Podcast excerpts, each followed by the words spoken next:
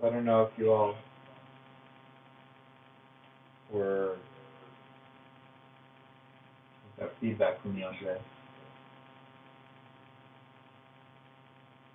Um, you were getting annoyed with the sound of my dryer. Or it could have been comforting. But there was a moment where the rumble and tumble of the dryer just stopped. And there was this silence. Mm-hmm. This is very similar to the experience that you might have after meditating for a little while. Maybe your first retreat. You don't even realize that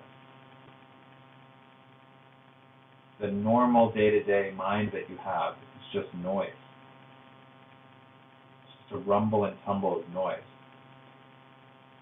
And with a little bit of meditation in, a, in the right space and time, you can settle into this place where it just stops. The noise of your mind just stops. And it's not it's not permanent at that point. You're not fully enlightened the first time that happens. The first time it happens, when you drop into this space where your, your mind is just quiet, that doesn't mean the absence of thinking. It just means moving into a different space. It's shocking. It's shocking that it can be that quiet.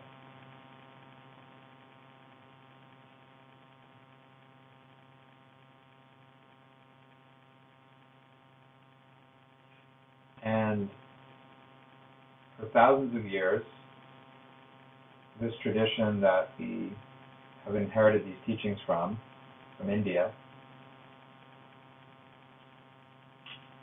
people have been practicing this and discovering this silent place in their mind where the noise doesn't come in.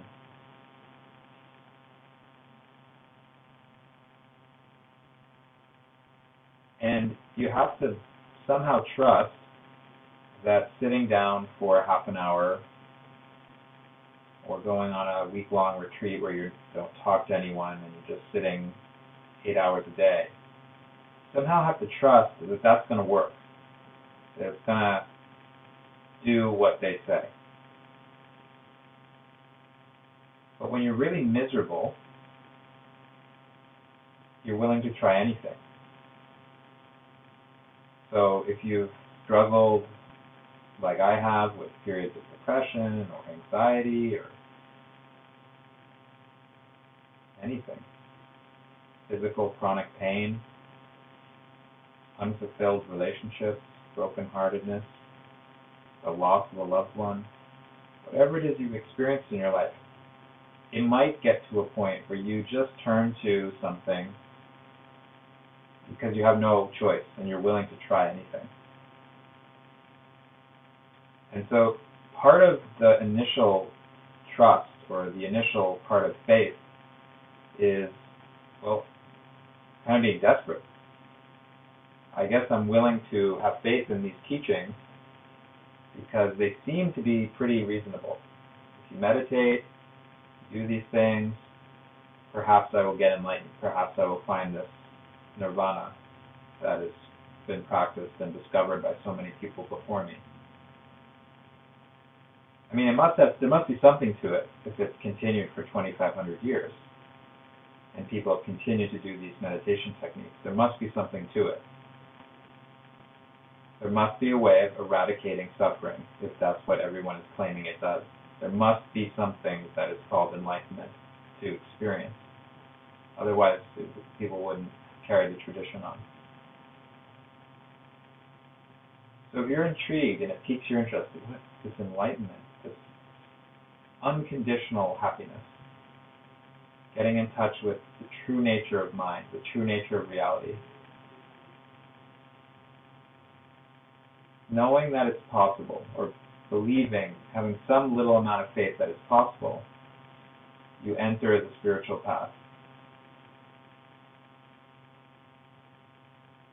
And you have to trust something or someone. So maybe just for this moment, you're trusting me to have guided you through this or to be talking like I'm talking. That something of what I'm saying is true and valuable and relevant for you in your life.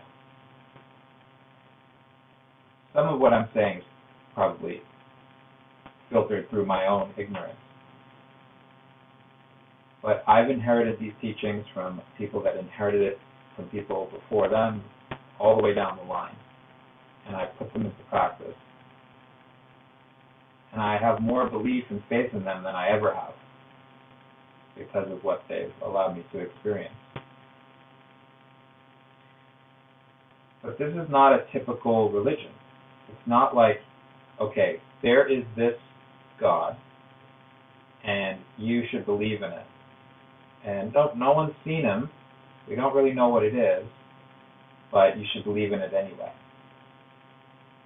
And if you're dealing with the difficulty of life and you're afraid and you have no choice, like this desperation, and you encounter a religion like that, you might be tempted to just say, okay, I have faith. I'll start speaking in tongues and I'll believe in this otherworldly God, that everything's going to be taken care of for me by this God. And if anything, over time, your fear just gets enmeshed in that, and you just keep believing, and things don't necessarily change for you. And your faith is very superficial and fragile because it's based on fear and it's based on some listening to what someone else is telling you to believe. So in Buddhism, it's slightly different. It's to say, yes, initially you have to have faith that there's something to these teachings, that there is this state of mind called nirvana that you can achieve, that you can understand total peace, that you can find contentment and balance. And you're not necessarily going to feel it right away. So you do have to have a level of blind faith. Like, okay, I guess I'll try this. I guess I'll sit still for half an hour, I mean. Or I'll go on a retreat. And so that aspect of it is still a little bit blind. But where this practice is different is that ultimately you're given what's called a psycho-spiritual technology. You're given a tool not to just keep at the level of blind faith and dogmatic belief. We don't want to just keep you there. Buddhism and mindfulness is about giving you an actual experience of this transcendental reality of God or whatever you call it. It's a mystical path, it's a mystical experience. So you believe, you take faith just to a certain degree where you start the practice. And then faith becomes a whole new thing. It becomes about finding confidence in yourself and trust in the present moment. We've talked about this in the past that you can trust that what's happening right now is exactly what needs to be happening right now. You can trust that even when you're in deep suffering, when you're at the, the threshold of hell, like when your mind is telling you things that are the most painful things that you've ever thought, that in that moment, you can actually see the moment for what it is and step outside of it. You can actually see that thoughts are not facts.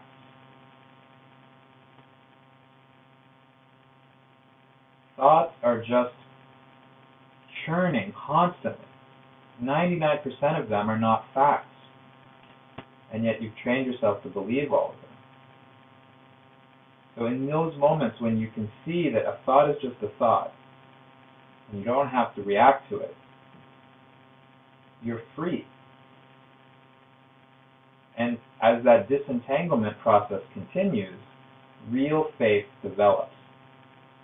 Real faith in not only the practice, but in your own path, in your own self. You begin to feel faith.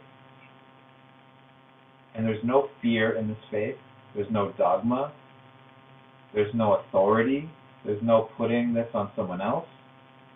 This real faith that starts to develop comes directly as a fruit from your own practice.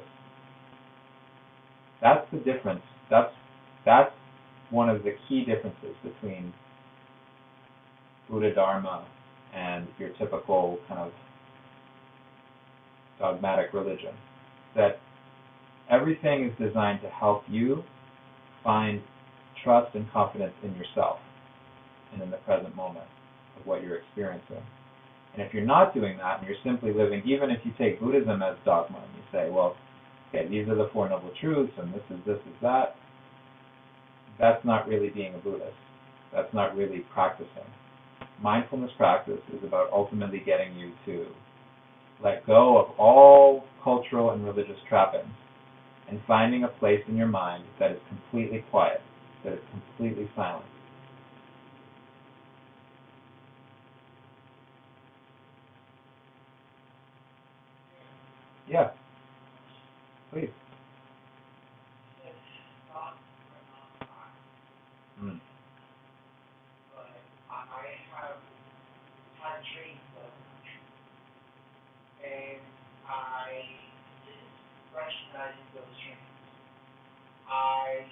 sort of became obsessed trying to figure out which ones are just my imagination, what am and which ones are actually linked into my destiny.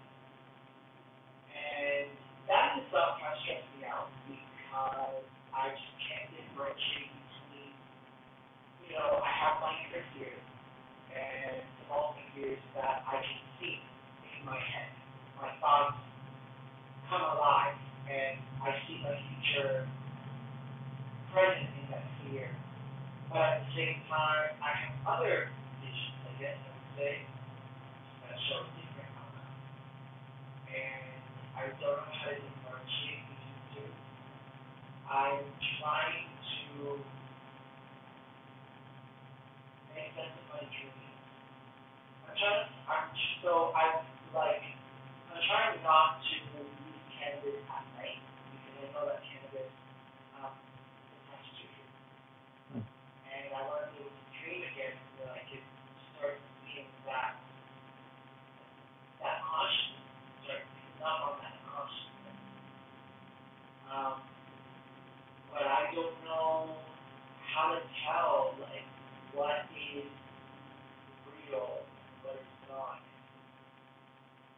Right. I don't know, dreams fuck me up and dreams kind of confuse me.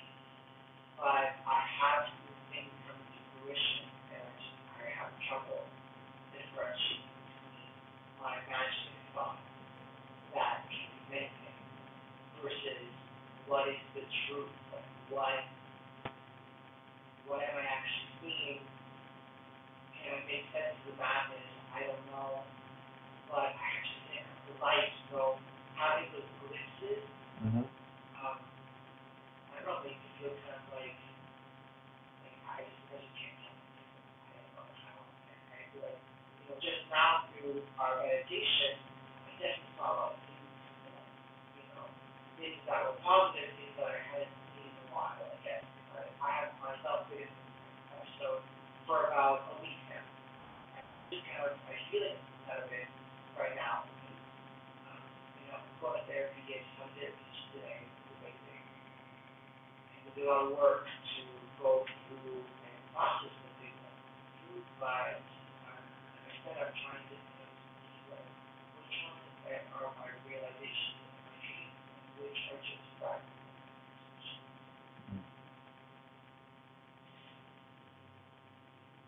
And I don't know if you have the answer to that, you know, Mhm. don't, maybe, but, um, Let me clarify the thoughts are not facts, and then maybe we'll offer one suggestion. Um, like I said, 99% of your thoughts are not facts. So, any thought that makes you unhappy is probably not a fact. So, the thoughts that say, uh, this will never go away, or I'm worthless, or yeah, any any of those sort of like ruminative thoughts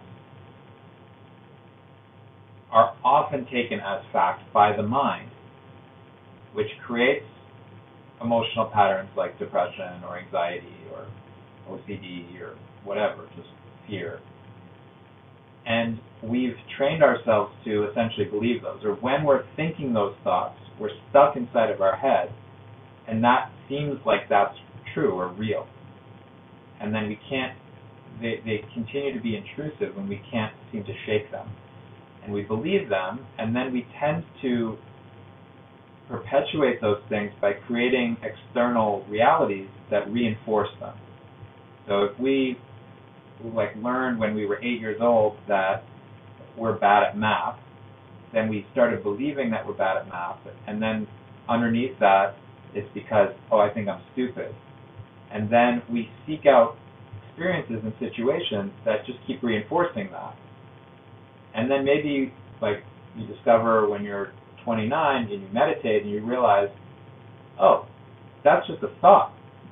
I'm not actually bad at math. It was just that one moment that I was embarrassed in front of the teacher that has set the course of my whole math career when or my whole like intellectual career when had I simply not taken that thought as a fact I would have been free to explore way more options right? Whatever the belief is even if your fundamental belief is nobody will ever love me or I'm worthless or we all harbor some of these sort of really unfriendly thoughts about ourselves, that's going to just infect and influence everything that we do in our life and the choices that we make because it's it's working un- subconsciously, right? So that's what I mean. It's like fundamentally, most of the thoughts that we have that create suffering are just not facts. And so meditation allows us to watch those things, to watch those thoughts, and to not react to them in the conditioned way that we have been. So, hey Louis. How are you? All right. Okay. Yeah, just cool. Welcome. Um, so to see that thought and rather than react to it in the way that we always react to it, meditation gives us those few extra seconds to pause, to see the thought, and to choose a different path like a choose a different reaction rather than the same way we've been conditioned to react to that. So that's a kind of general approach to what meditation is offering for why our thoughts are not facts. Is that helpful to you or to anyone else to clarify that. And then the other piece is so I, don't want to discourage you from uh, exploring dream interpretation or versions of like seeing the future and things like that because a number of people will have those experiences and people that are particularly sensitive like in the, in the best sense of that term will have certain skills right so there are certain things that come up if you if you really uh, uh cultivate your meditation there have been many stories in the Buddhist tradition where people were able to read other people's minds. Um, you know, a certain level of supernatural abilities where you can see your own past lives or you can see other people's past lives. Yeah.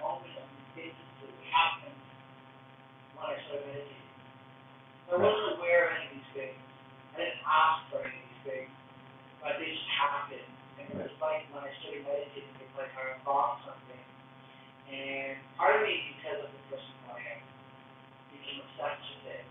I was trying to figure out.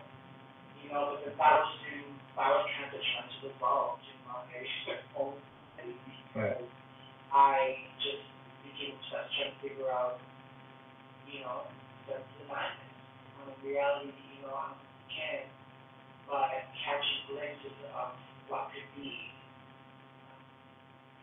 Right, and that that's the piece is when the so the the Buddha actually warned about this, and he discouraged his community from practicing like soothsaying and telling the future and astrology and all of these things um, because there's a danger in them.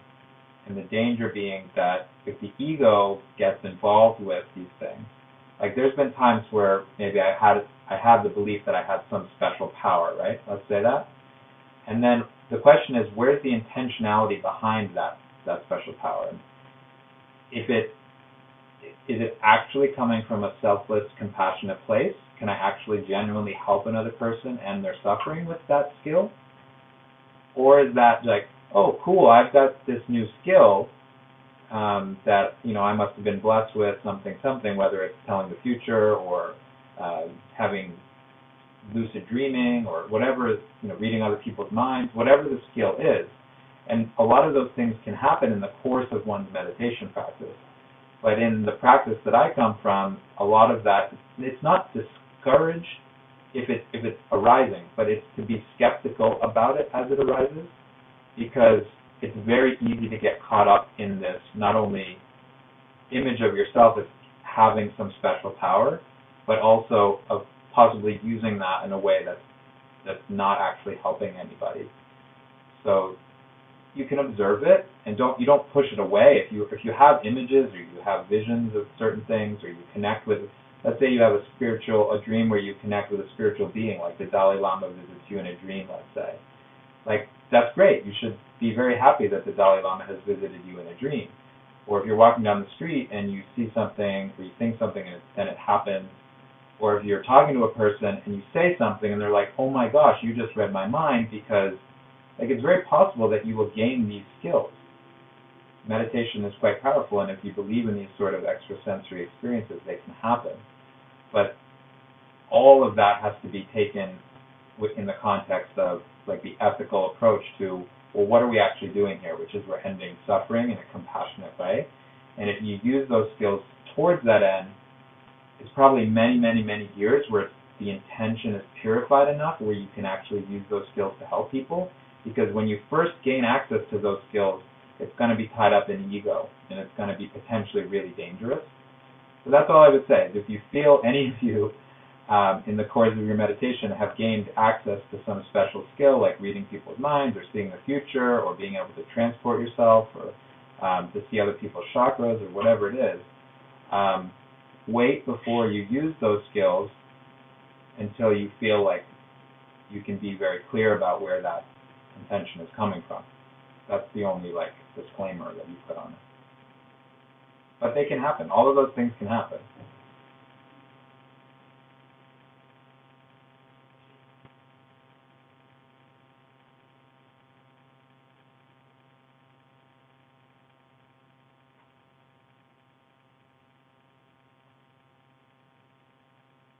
there was a um, teacher, her name was Dipa Ma, who could experience her past lives and uh,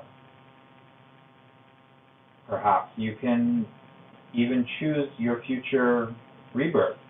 If there's certain karmic patterns that you work on in this life, you could possibly ensure that the next time you're born into a body that you might even be able to design the way that you look or what skills you have or what, what where you are born. Um, but all of these potential things, these beliefs, these are just to bring it back to the main idea. Um, you don't need to believe in any of those things, and some of them are a bit of a stretch. And you don't have to have this blind faith in reincarnation or any of these things that come from Buddhism. There's actually a book called Buddhism Without Beliefs to reinforce the idea that all you have to do is just keep paying attention to the present moment and everything will become clear to you. And ultimately, it isn't about having any special power other than being at ease in the present moment and responding compassionately to those around you um, which is a very simple and humble way of being as well. Um, and that cultivation of that experience is the development of, of faith, faith in the simplicity of the present moment. So that's what I like about this practice is that on the one hand, you, you're tapping into very highly refined levels of consciousness, similar to what you might experience, uh, you know, in a high like psychedelic state, um, all day long. But still, you have to do the dishes and you have to be nice to people and you have to, you know, pay the bills. And so balancing those things and never forgetting the simplicity of the present moment, I think that's where um, this faith comes from. So, no one has any other questions, we can wrap up.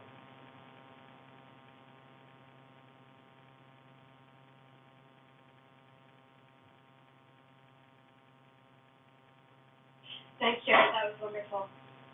All right, guys. It's really, really good. Bye. Good night. Good night. Thanks for coming. Okay, be well, everyone. Bye. Bye bye. See you next my